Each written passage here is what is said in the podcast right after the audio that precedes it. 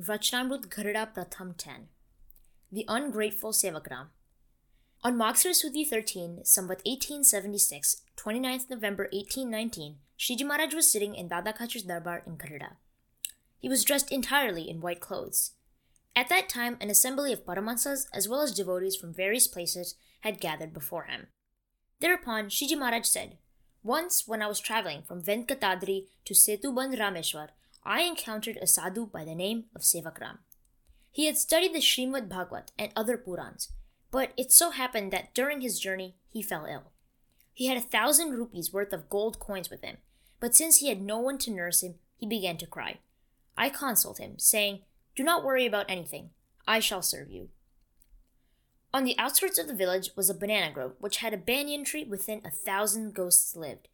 Because that sadhu had become extremely ill and was unable to walk any further, I felt extreme pity for him.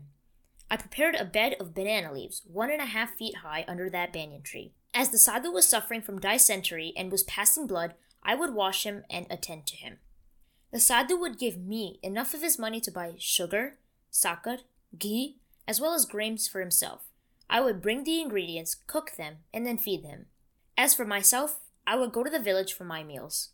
On some days when I did not receive any food from the village, I had to fast. Despite this, that sadhu never once said to me, I have enough money, cook for both of us so that you may dine with me. After serving the sadhu for two months in this way, he began to recover. Thereafter, as we walked towards Setubandh Rameshwar, he made me carry his belongings weighing about 20 kilograms, whereas he would walk with only a rosary in his hand. By then he was healthy and capable of digesting half a kilogram of ghee. Yet he would make me carry his load while he walked empty handed. In actual fact, my nature was such that I would never keep a handkerchief with me, but respecting him as a sadhu, I would carry his belongings weighing 20 kilograms.